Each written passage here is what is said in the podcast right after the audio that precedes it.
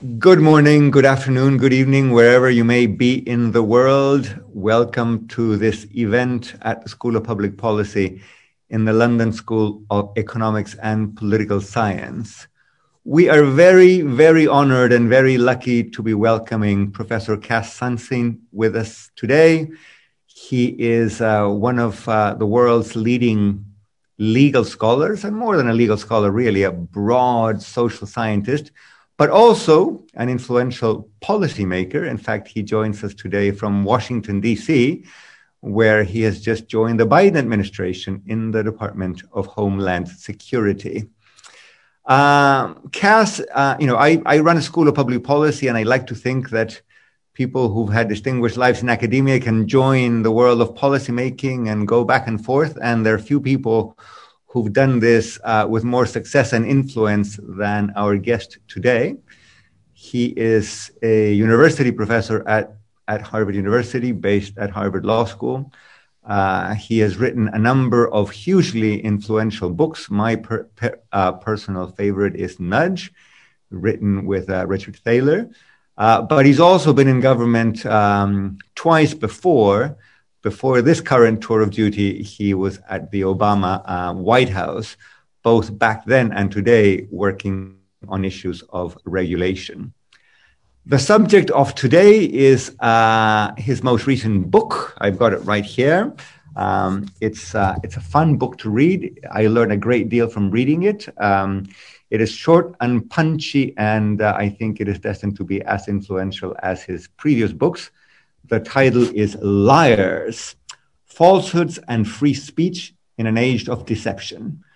Again, this could not be a more timely topic, a more uh, um, relevant topic from the point of view of politics and public policy.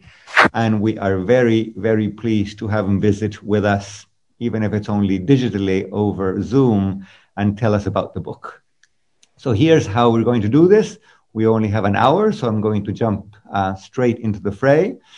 We will we will hand it over to Cass for um, a 10 to 15 minute uh, sort of introduction to the main points, the main ideas in the book. Then I will take advantage of my chair's privilege and ask a couple of questions, and then we will open it up uh, to Q&A from the audience. So please, if you have questions, comments that you'd like to make, just put them in the Q&A um, chat in Zoom, and I will be glad to pass those on to our speaker today. So without further ado, again, Cass, thank you so much for doing this. Thank you for joining us. The floor is yours. Thank you so much. Thank you all for being here. Thank you for having me. It's an honor and uh, uh, a joy, really, to get to talk to you on this topic, which has a combination of gravity and mischief in it, I think. Um, that is, uh, life is full of falsehoods, and some of them are uh, witty, and some of them are horrifying. So I have two little epigraphs for you. The first is from Michael Robotham, a wonderful mystery writer, who writes the following in a novel. Some lies are selfish. Some inflate or conflate or mitigate or simply omit. Some are told for good reason people lie because they think it doesn't matter. They lie because telling the truth would mean giving up control, or the truth is inconvenient, or they don't want to disappoint, or they desperately want it to be true. I've heard them all. I've told them all. The second is from Shakespeare. And if we were listing Shakespeare's uh, what's the right word? Most um, the four lines of his that most show genius. This is this I suggest is a is a candidate. And notice, if you would, what he's doing with words and with the human species. And notice in particular his puns. Oh, love's best habit is in seeming trust. And age in love loves not to have years told. Therefore, I lie with her, and she with me, and in our faults by lies we flattered be. Okay, this book was supposed to be a book that was a manifesto against protection of lies and falsehoods of the magnitude that we observe in free societies. So it was supposed to be a warning about lies' pervasiveness and their adverse effects. But the book defied the author. It ran away from my control. It um, uh, the topic was like a tiger by the tail that twisted me in circles and turned it into a song with two parts. The first of which is an effort to redeem and deepen and make new the long-standing view in free societies that lies and falsehoods are indeed protected by the free speech principle. So the first part of the song is uh, a Mill inspired effort to say that free societies have a highly tolerant attitude toward lies and falsehoods for sure, but also lies and for five reasons. Call this the uh, the uh, nature of any kind of truth police. The first is that the truth police can't be trusted. That even in democratic societies full of competent and well meaning people, the authorities who are attempting to distinguish truth from falsehood will sometimes be mistaken and sometimes be self interested. And whether the problem is their lack of complete competence or their motivations, that is a reason not to permit prohibition on falsehoods. The second point is captured in words of an American Supreme Court Justice Robert Jackson, who wrote Compulsory unification of opinion achieves only the unanimity of the graveyard. Pause over that if you would. And the idea is if you go after lies, you will find yourself chilling and uh, deterring truth as well. That's not quite a graveyard yet, but it's a very grave matter. The basic idea is that if you tell people that they'll be punished for speaking falsely, they may simply shut up. And that chilling effect on truth is very bad for self government, for science, for everything that involves progress.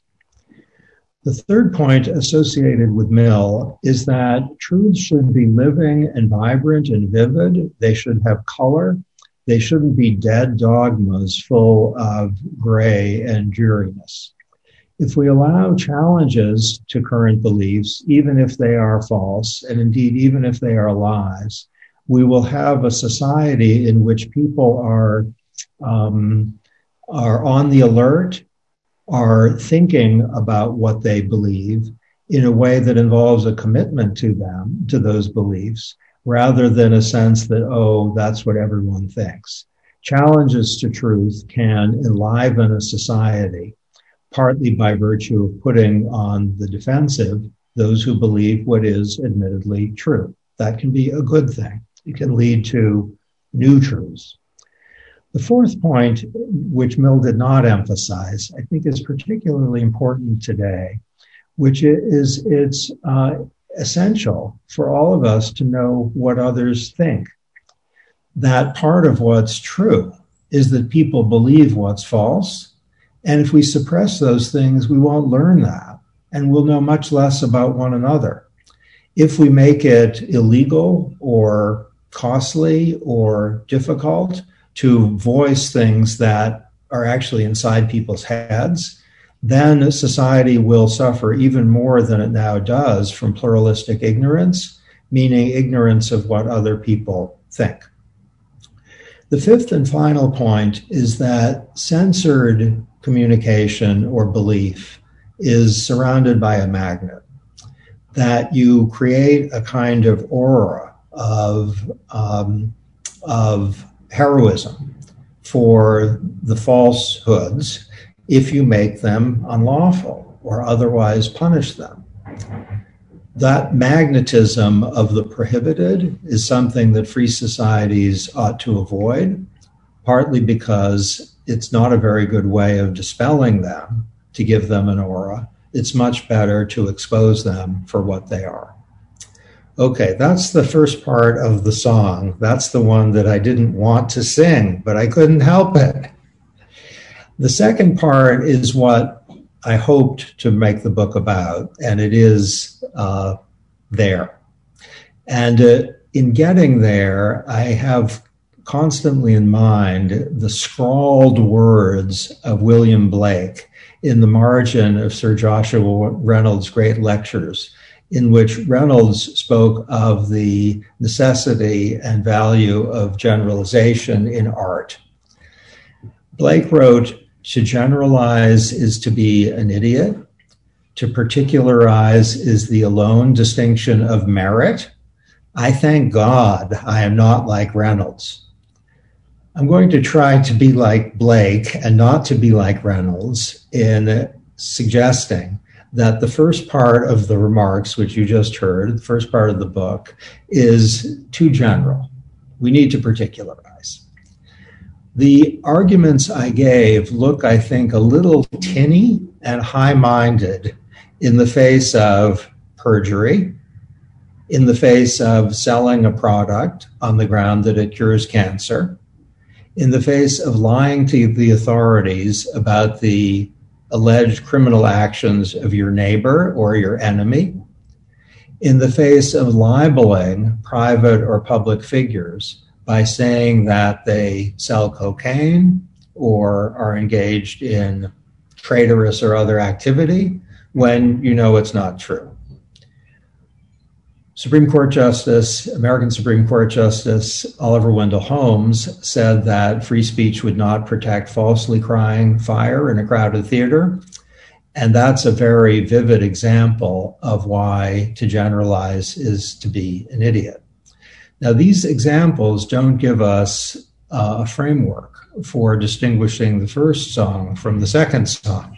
We need principles to separate the false cry of fire in a crowded theater or selling a product on the ground that it cures cancer when it doesn't, from cases in which people are, let's say, denying the reality of climate change or making certain arguments about policy which are rooted palpably in false statements of fact. Okay, here's my little framework, which was the last chapter written in the book and it was written, I'll confess, because a reader of the book said, I like this book very much, but you don't have a framework. And that's, that's a problem. So he was right. And here's my effort to uh, reduce at least the problem. Um, the, the, framework has four um, parts. The first is what's the state of mind of the speaker? We could have a continuum from uh, a liar who says, My neighbor is selling cocaine which is known to be false, from an innocent falsehood in which someone believes that her neighbor is selling cocaine and happens to be mistaken. And in between those two poles would be cases of recklessness and cases of negligence.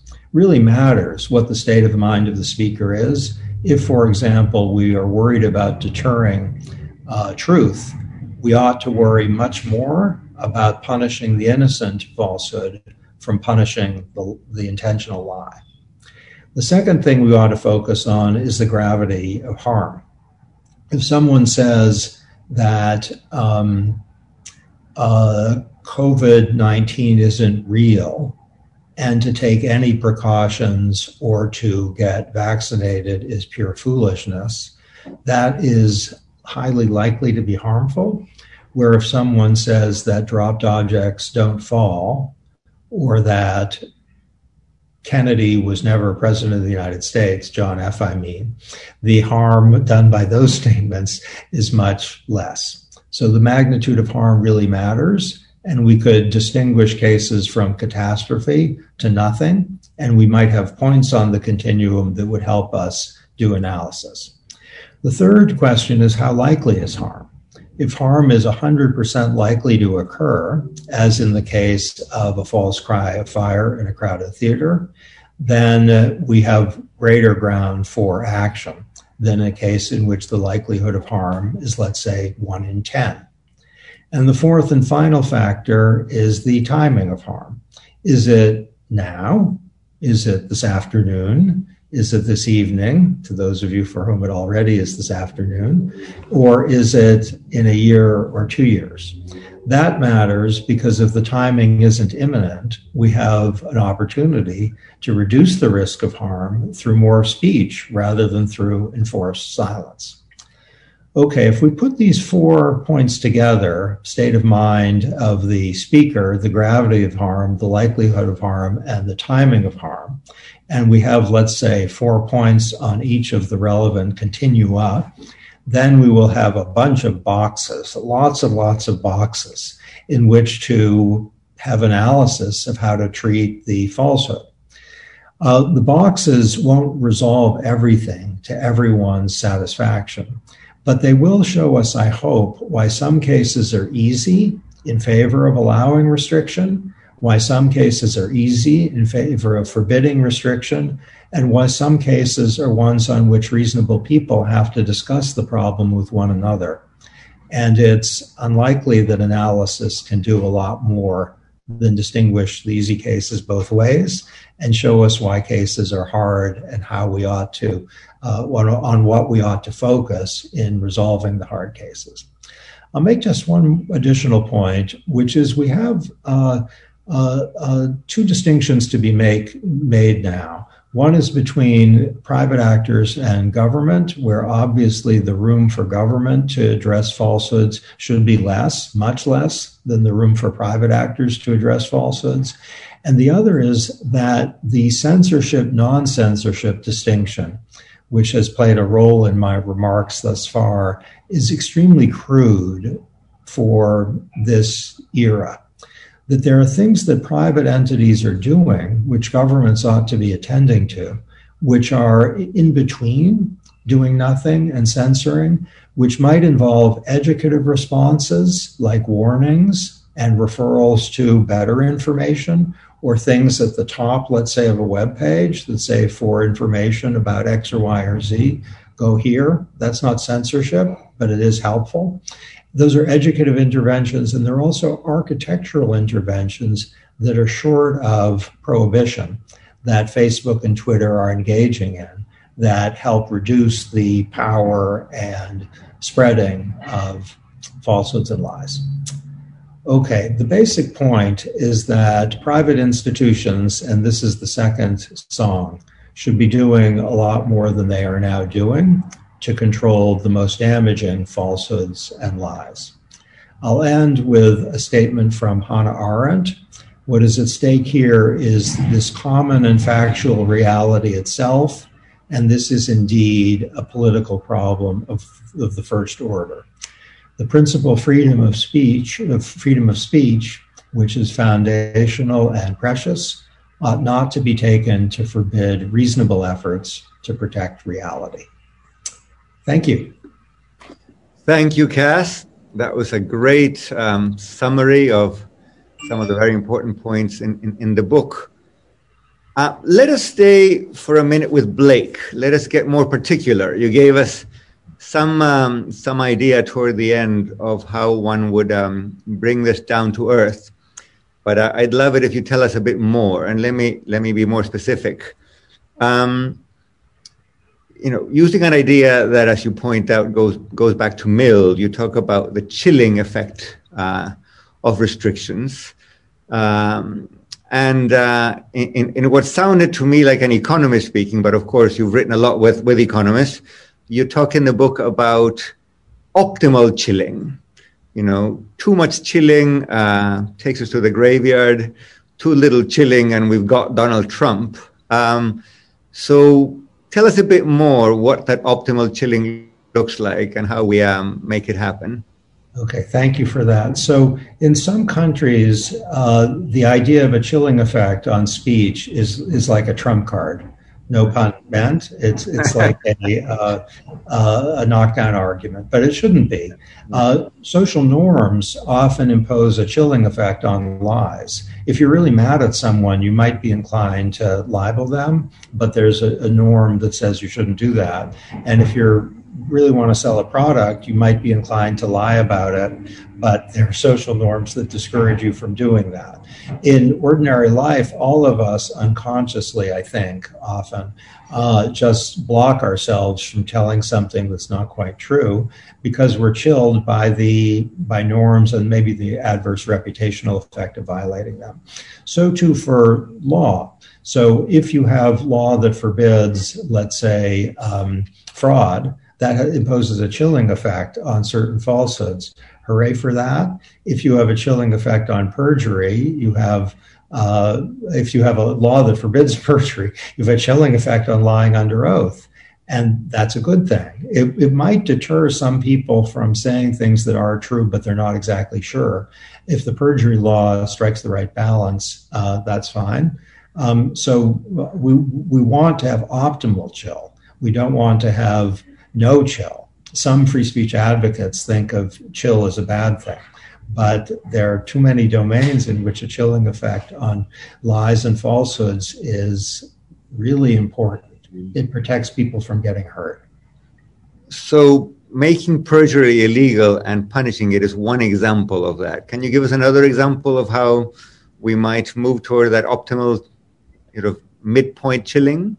Yes, we can we can work inductively through examples that we agree with, or we can work through top down through principle. Let's, right. let's, I think you're asking working inductively. So if you go to the authorities in your community and say something about people in your community whom you want to get in trouble, that's punishable.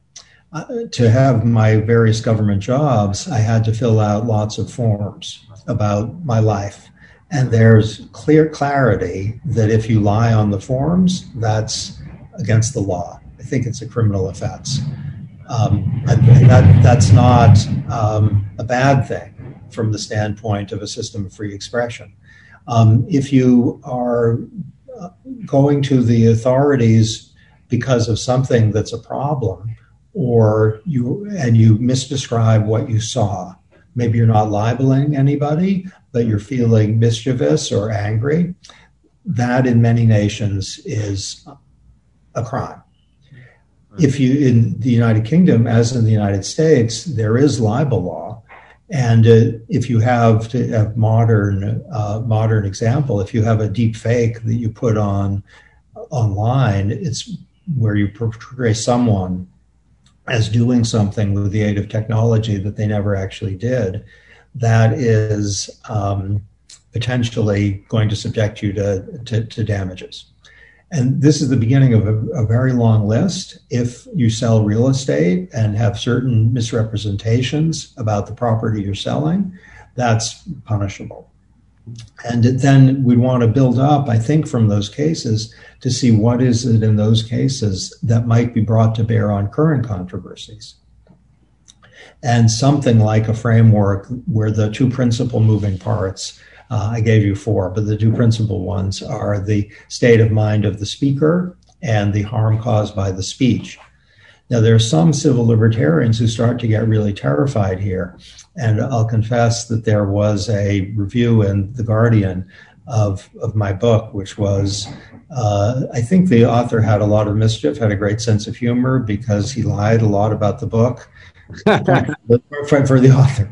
But the, the, author, to his credit, is very, um, very uh, concerned about the truth police. Me too.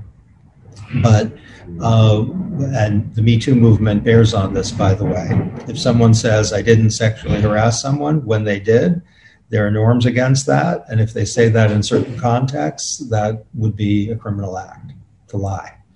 Um, and, and once we build up from the particulars, we'll probably think uh, an innocent falsehood is radically different from an intentional one, and a uh, something that causes imminent harm with high likelihood is very different from something that is just part of a deliberative process for which the normal and preferred correction and mandatory correction is counter speech, not punishment.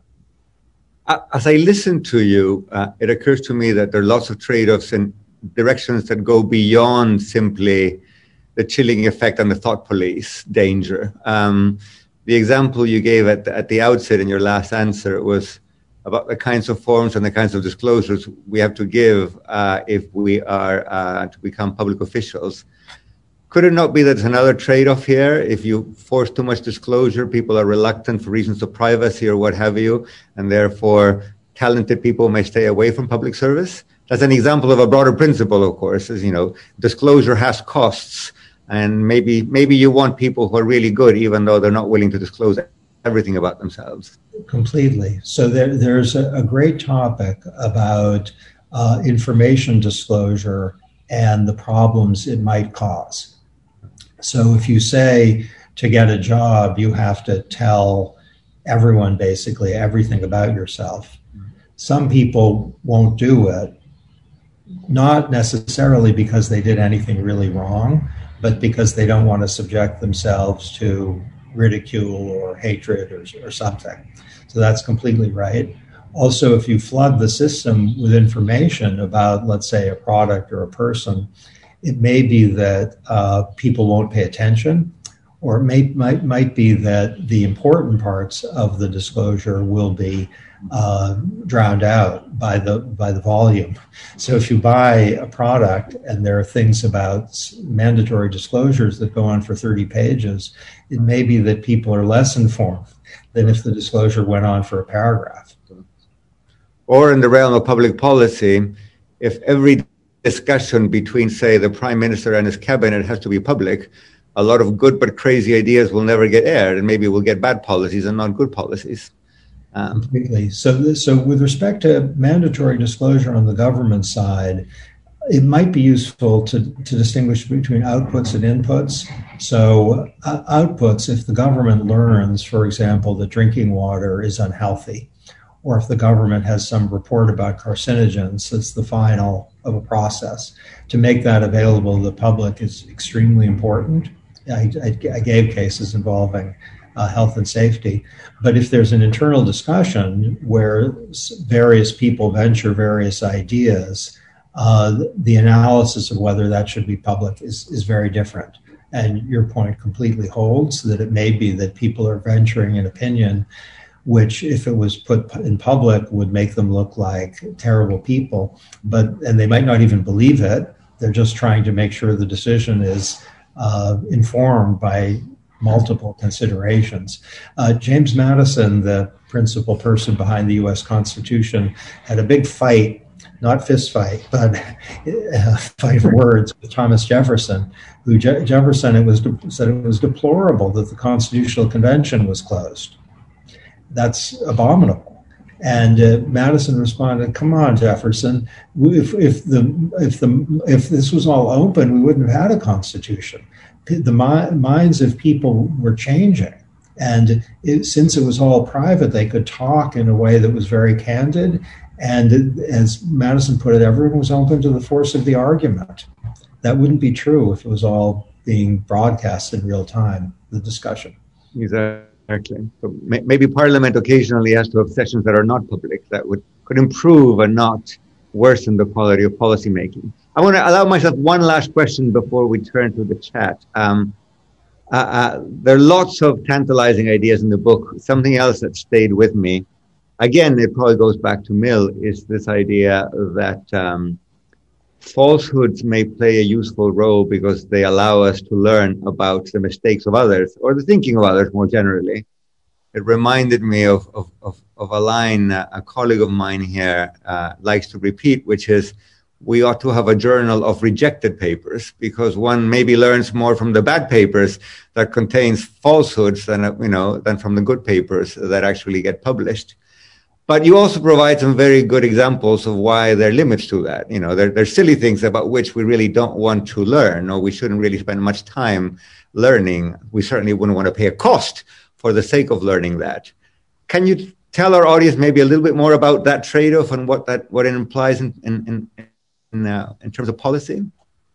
Okay, so there's uh, the basic proposition, which is that if a number of people believe something about uh, unidentified flying objects and space aliens, right. or people believe conspiracy theories about the government or about companies, or if people believe things about diseases and their origins, let's say. Um, there are two things that are important to say in favor of protecting them.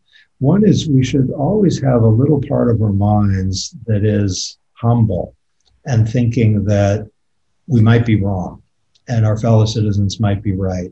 So uh, during World War II, a famous judge with an unlikely name, Learned Hand, Learned Hand, what a terrible parent to give your kid the name Learned if your last name is Hand. Nonetheless, he succeeded in life. And he said in World War II, the spirit of liberty is that spirit which is not too sure that it is right. I love that because he didn't say the spirit of liberty is that spirit which is not sure that it is right, so mm-hmm. which is not too sure that it is right. So with respect to everything, we might have a sense there's some chance we're wrong. The other thing is, even if you know the chance that we're wrong is infinitesimally small, if you learn that your fellow citizens have a conspiracy theory that's preposterous, or I'll give an example where I have a view that's firm, which is a lot of my fellow citizens don't believe climate change is real. To censor that would be preposterous, and there are about 18 reasons for that. But one of the 18 reasons is that we should know that our fellow citizens think that. I mean, they deserve to be treated with respect and dignity, as do we when we make a mistake. We all do. So that's the, the basic proposition. Now, as I say, that that that as a knockdown argument for protection of lies and falsehoods, that is too highfalutin. Because if someone says, you know, online, let's say, uh, that uh, that the polls are closing at a certain hour, so don't bother to vote after that and the, and they're they're they believe that. Let's say that's what they believe. Right. For Facebook to take that down is actually very reasonable mm-hmm. on the ground that you're going to stop people from going to the polls. And maybe the time when they can go to the polls, that's the only time. And they've just been told the polls are closed. And to say you need to learn what your fellow citizens think, I want to say with President Biden, come on, man, this is something that injures democracy potentially for a lot of people. Right. And even if it's what other people think, the idea that Facebook has to allow it, not so clear. Now, for governments should tread very lightly here. But for, for governments, if someone truthfully says, let's say, but but re- recklessly, right. something that's libelous in both the United States and the United Kingdom, damages can be sought. And it might be that it was not an intentional falsehood, but it was reckless. Not, if we look at both sides of the ledger, that is, someone's reputation has been, let's say, uh, badly damaged because of a falsehood that was said recklessly, but mm-hmm. make them pay, I say. Right. All right. Thanks very much for that. Um, I am tempted to keep posing questions, but I'm going to be disciplined and uh, allow the audience to pose some of their own questions as well. There are lots and lots. I should say that we have uh, 259 people from uh, a bunch of different countries joining us uh, this morning, London time, even earlier where uh, you are in Washington, D.C. Um, I will not be able to do justice to all the questions, but let me just begin with the following one. Robert Craig has one what might call sort of a postmodern question. He says, John Stuart Mill's arguments in favor of freedom of speech were predicated on there being some kind of objective truth out there. But of course, he adds, this assumption no longer seems safe or tenable. So, how do we think about this when the relationship between truth and power is slippery and where in today's world, there's no one truth, but simply multiple incompatible perspectives? Well, I think I want to start by questioning the premise. So, dropped objects fall. Um, two plus two equals four, notwithstanding uh, a scene in 1984 that tries to put that in question. um, uh, human beings are mortal. Uh, Joe Biden is president of the United States. Mm-hmm. The Earth is round. Climate change is real. I mean, maybe one or more of those can be claimed to be contentious, but you get the idea. So, and Barack Obama was born in the United States. He was indeed. Uh, um, I don't have as much hair as I used to. that's that's that's truth. So the number of things that are objectively true is very very large. So I'm not sure what's meant by whether we could rescue something in the premise of the question. Uh, there are things that are unclear. So the idea that the planet is going to warm by a specific, the, the damage of a certain level of warming is a certain amount by 2100, that's unclear. And reasonable people have different views about that. But what the, the topic of the book isn't the, um, uh, the, the unclear, where we're not sure if it's true. It's, it's where there is truth. And the universe of truths, Foucault notwithstanding, I think Foucault ultimately would agree with this, is because he was a historian is, is very high. He purported to be saying truths. Thank you. Um, let me move to a question from Yana Imisheknova. Uh, it's brief and it is punchy. She says, How far would causing offense count as causing harm, and therefore it ought to be censored? you want to be very careful about that. And since the word censored is helpfully in the end of the sentence, the, a good presumption is that offense is never a sufficient reason for government censorship. Mm. One thing that's making me feel that I'm generalizing here and therefore being idiotic, maybe, is that Germany forbids uh, Holocaust denial and as does Facebook. Now, Facebook's a private actor, so it's not a government. Is Germany making a mistake there? It might be that to describe Holocaust denial as offensive is under descriptive, and the ground for forbidding Holocaust denial is not in Germany is it's not about offense. It's about something something worse. But would, would the same principles that apply to governments apply to university administrators? Uh, I don't know what the context of the question is, but it seems to me that a natural context in which to pose that question is the current debate over what can and cannot be said on university campuses if it causes offense. Okay, great. So I'm, I'm, I'm trying to limit my kind of million answer to uh-huh. governments. Now, we distinguish in, in the United States between a university that is publicly funded and is part of the government, like the University of Massachusetts is. It's a public university in that sense. Harvard isn't. It's a private university.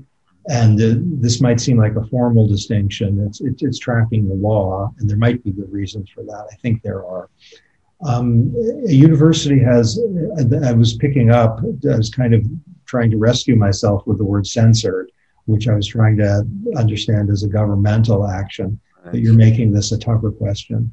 So, uh, suppose in a university setting, in a classroom, one student is saying things to another student that are offensive. Uh, maybe they're racial epithets, maybe they're gender things. Um, the word offense is so capacious that maybe we want to say what's happening there isn't mere offense, like your paper isn't very good. That's that causes offense, or your writing is terrible. That's offensive. But it's not like saying using some word, some epithet, or attacking someone, let's say, because of their skin color. And it, we, we might want to have a distinction, and the university might be able to say, "Thank you for the question." That that it's it's an essential part of its mission that it be able to protect people in certain ways, not from offense, but from certain things. Now, what balance to strike between providing that kind of protection of the learning environment and allowing ample room for disagreement and debate, that, that can pose some hard questions.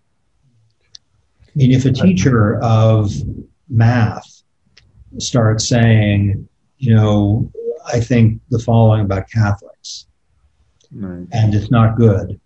Right. That teacher can can be told, "You're a math teacher, don't do that." Or if a teacher of history does something similar, uh, the university can legitimately say there, there's a problem. Mm-hmm. And it's not quite offense. I think once we got uh, a description of what the problem is, we'd be, be able to satisfy ourselves that mere offense is part of what life contains and it's okay. I, I tend to agree with you, although, as I'm sure you're aware, this is a very contentious um, and ongoing uh, issue on university campuses on both sides of the Atlantic. Probably on that side a bit more than on this side, but uh, but on both. Um, there are a couple of questions which go to the same point, so I'm going to try to summarize them. A couple of people say that there are things that we are we're not sure about today. You know, they may or may not be true. Maybe later on we become aware that they were false, but in the meantime, repeating them causes harm. Um, uh, so uh, Mark Leiser, who's a professor at Leiden University in the Netherlands, poses the question more or less in the way I just described. And, and then he says, How do you view the obligation to correct falsehoods in light of changes over time?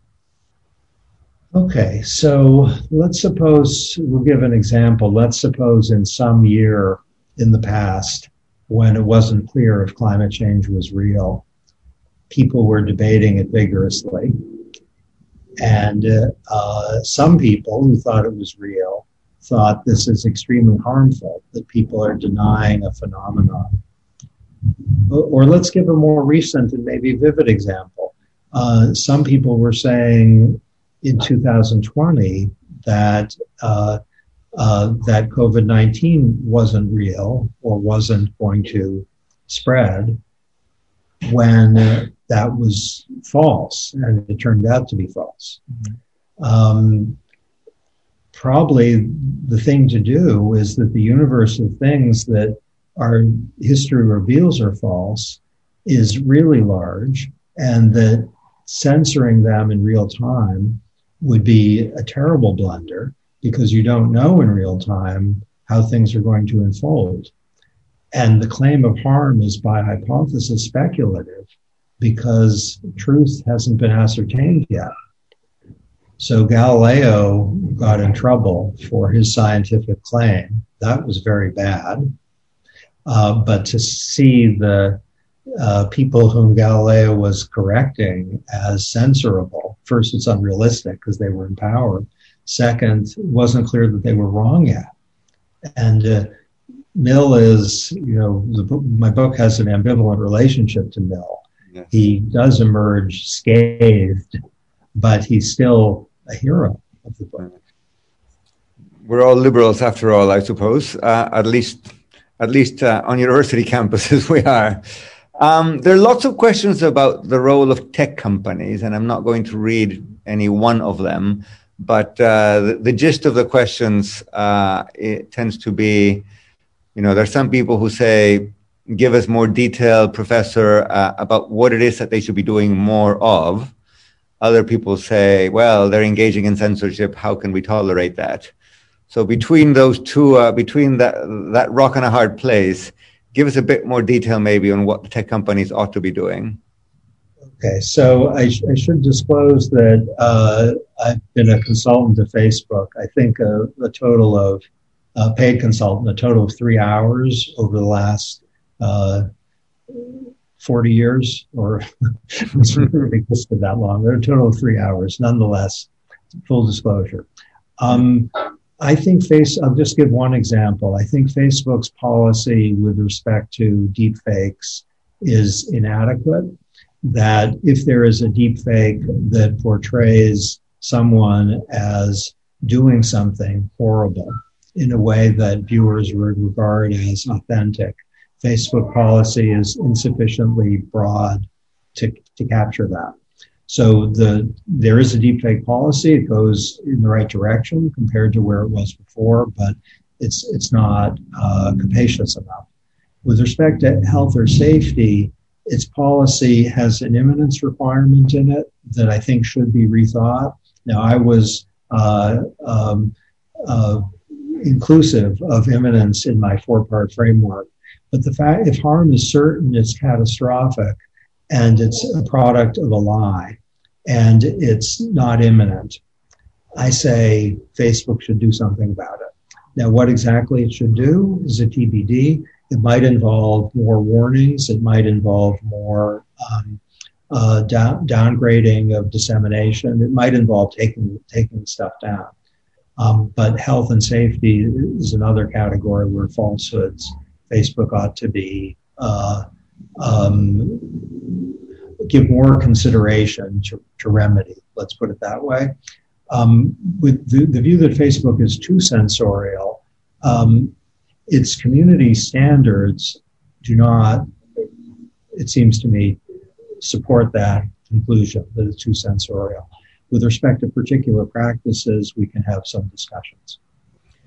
Should we worry about the old problem of who controls the controllers? Um, so Facebook has called for regulation of itself, and mm-hmm. and Facebook is right to call for regulation of Facebook. Mm-hmm. We, we wouldn't want to do it in a way that you know allows government to pick and choose what speech is allowed but right. for a private entity to have full control over matters of privacy, of democracy, of health and safety, that's um, not ideal. So, if the gov- if government should not have full control over that, and if we don't want Facebook on its own in the middle of the night deciding whether Joe Blow or Donald Trump should have access or not to their accounts, what's the midpoint? If it's not government, it's not Facebook. Do we need to create some institution, some regulator, autonomous perhaps? Well, no, I think a, a government entity that oversees subject to free speech constraints right. is, a, is a really good idea. So you could imagine some modest things that such a regulator could do. It could say that there have to be transparency requirements Mm-hmm. And there has to be fidelity to the standards that the uh, entity is transparent about. So if there are community standards for protection of speech and regulation of speech, there might have to be, and this is a very modest step, reporting of various kinds. There could be something that says if there's speech that's regulable under current standards, let's say libel, uh, Facebook, if it doesn't take the material down, uh, will itself have to pay damages so long as it has notice of the existence of the material on its platform. So there's a lot of discussion of what social media platform should be liable for that appears on their platform.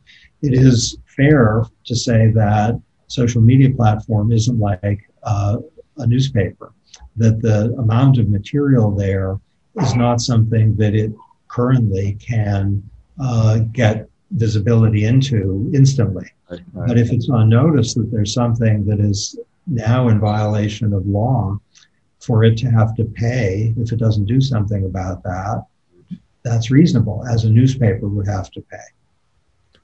And in terms of the institution, should that government regulator be a political appointee, or do we want somebody more insulated from the political process? Maybe like an independent central bank, but for for these purposes. You know, as uh, right now I am working in the Biden administration, and I issues involving what government should do, I would, given my current role, I would say what the book says about that is what I would revert to, and the book doesn't say anything about that. So. I revert to silence. Okay. Fair enough. Fair enough. Um, uh, we're running out of time, but maybe we have uh, uh, uh, time for one question, perhaps two. Um, Charles Sherwood um, says, What is your view of lying during negotiations? It seems customary to lie about your reservation price and the competing offers that you have received. Is this kind of deceit acceptable or is it not? A great question. So, there's a chapter in the book that tries to engage the ethical issues. And uh, the negotiation one confounds standard analysis. So one reason to not to lie is it treats other people as uh, means rather than ends. It's Kantian. It's a form of disrespect. Another reason is that uh, if you lie, you're probably going to screw a lot of things up. Typically, that's the utilitarian objection. You might ruin your own reputation. You might ruin an activity or process. And that's that's Bentham. Uh, negotiation is a special context where it might be uh, built into the process that people aren't going to be completely truthful, and uh, a little like poker, um, you know, gambling, where if you bluff or do things that indicate something that is inconsistent with reality, that's part of part of the game. Um, so I, I, don't have a conclusion there, but the the ethical strictures on lying are weakened, I think, in certain kinds of negotiation because people know what's afoot. Right. Okay, negotiators and poker players, um, you're allowed to do what you're doing. One last question um, on a big subject. Sean says maybe the increase in lying has to do with the decline of religion. Any thoughts on that? Well, I, I want to ask is there actually an increase in lying? And that's an empirical question to which the answer is less than clear. Uh, the, the suggestion that there's a causal connection between lying and not believing in God. That's a reasonable suggestion. Uh, whether it's true, I don't know. But many people of faith have uh, a, a, deep sense that lying is um, something, a, sin, a, form, a kind of sin. And many of the strongest, uh, write, much of the strongest writing on the ethics of lying is uh, comes from theology. So that's a completely fair point uh, and a really interesting point. I'll, I'll, end in response to the question with uh, a, a, psychological point, which uh, connects with faith, I think, which is that if people are told something that is false and then they're told in real time that it was false, okay, I'll give you an example. It's snowing in Washington right now. You're seeing sunlight, but amazingly, there's a big snowstorm looking out the window. I just lied. Okay, sorry. But I did to make a point, which is that uh, some of you are going to remember months later that you heard a speaker who mentioned that it was snowing in May in Washington, even though I told you it was a lie, which makes uh, the need to be very careful about homilies about protection of truth mm-hmm. uh, stronger because falsehoods get under the skin, even if we're told in real time that they're false. It's called truth bias human beings tend to be, probably for evolutionary reasons, uh, presumptively inclined to believe what they hear, even if they are told that was false.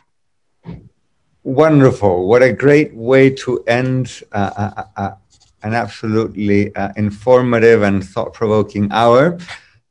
I know Professor Sunstein has another call, another webinar.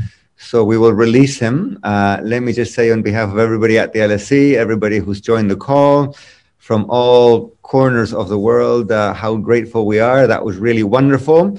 Um, the book is out. You can read it. I would, uh, I would really recommend it. Um, and again, um, thank you, thank you, Cass. Um, I guess it's sunny in Washington. Um, Joe, Joe, Biden is in office, uh, uh, and he's lucky to have you. So many, many thanks. Thank you to everybody who joined. Um, and I hope to see you again at some other LSE School of Public Policy event.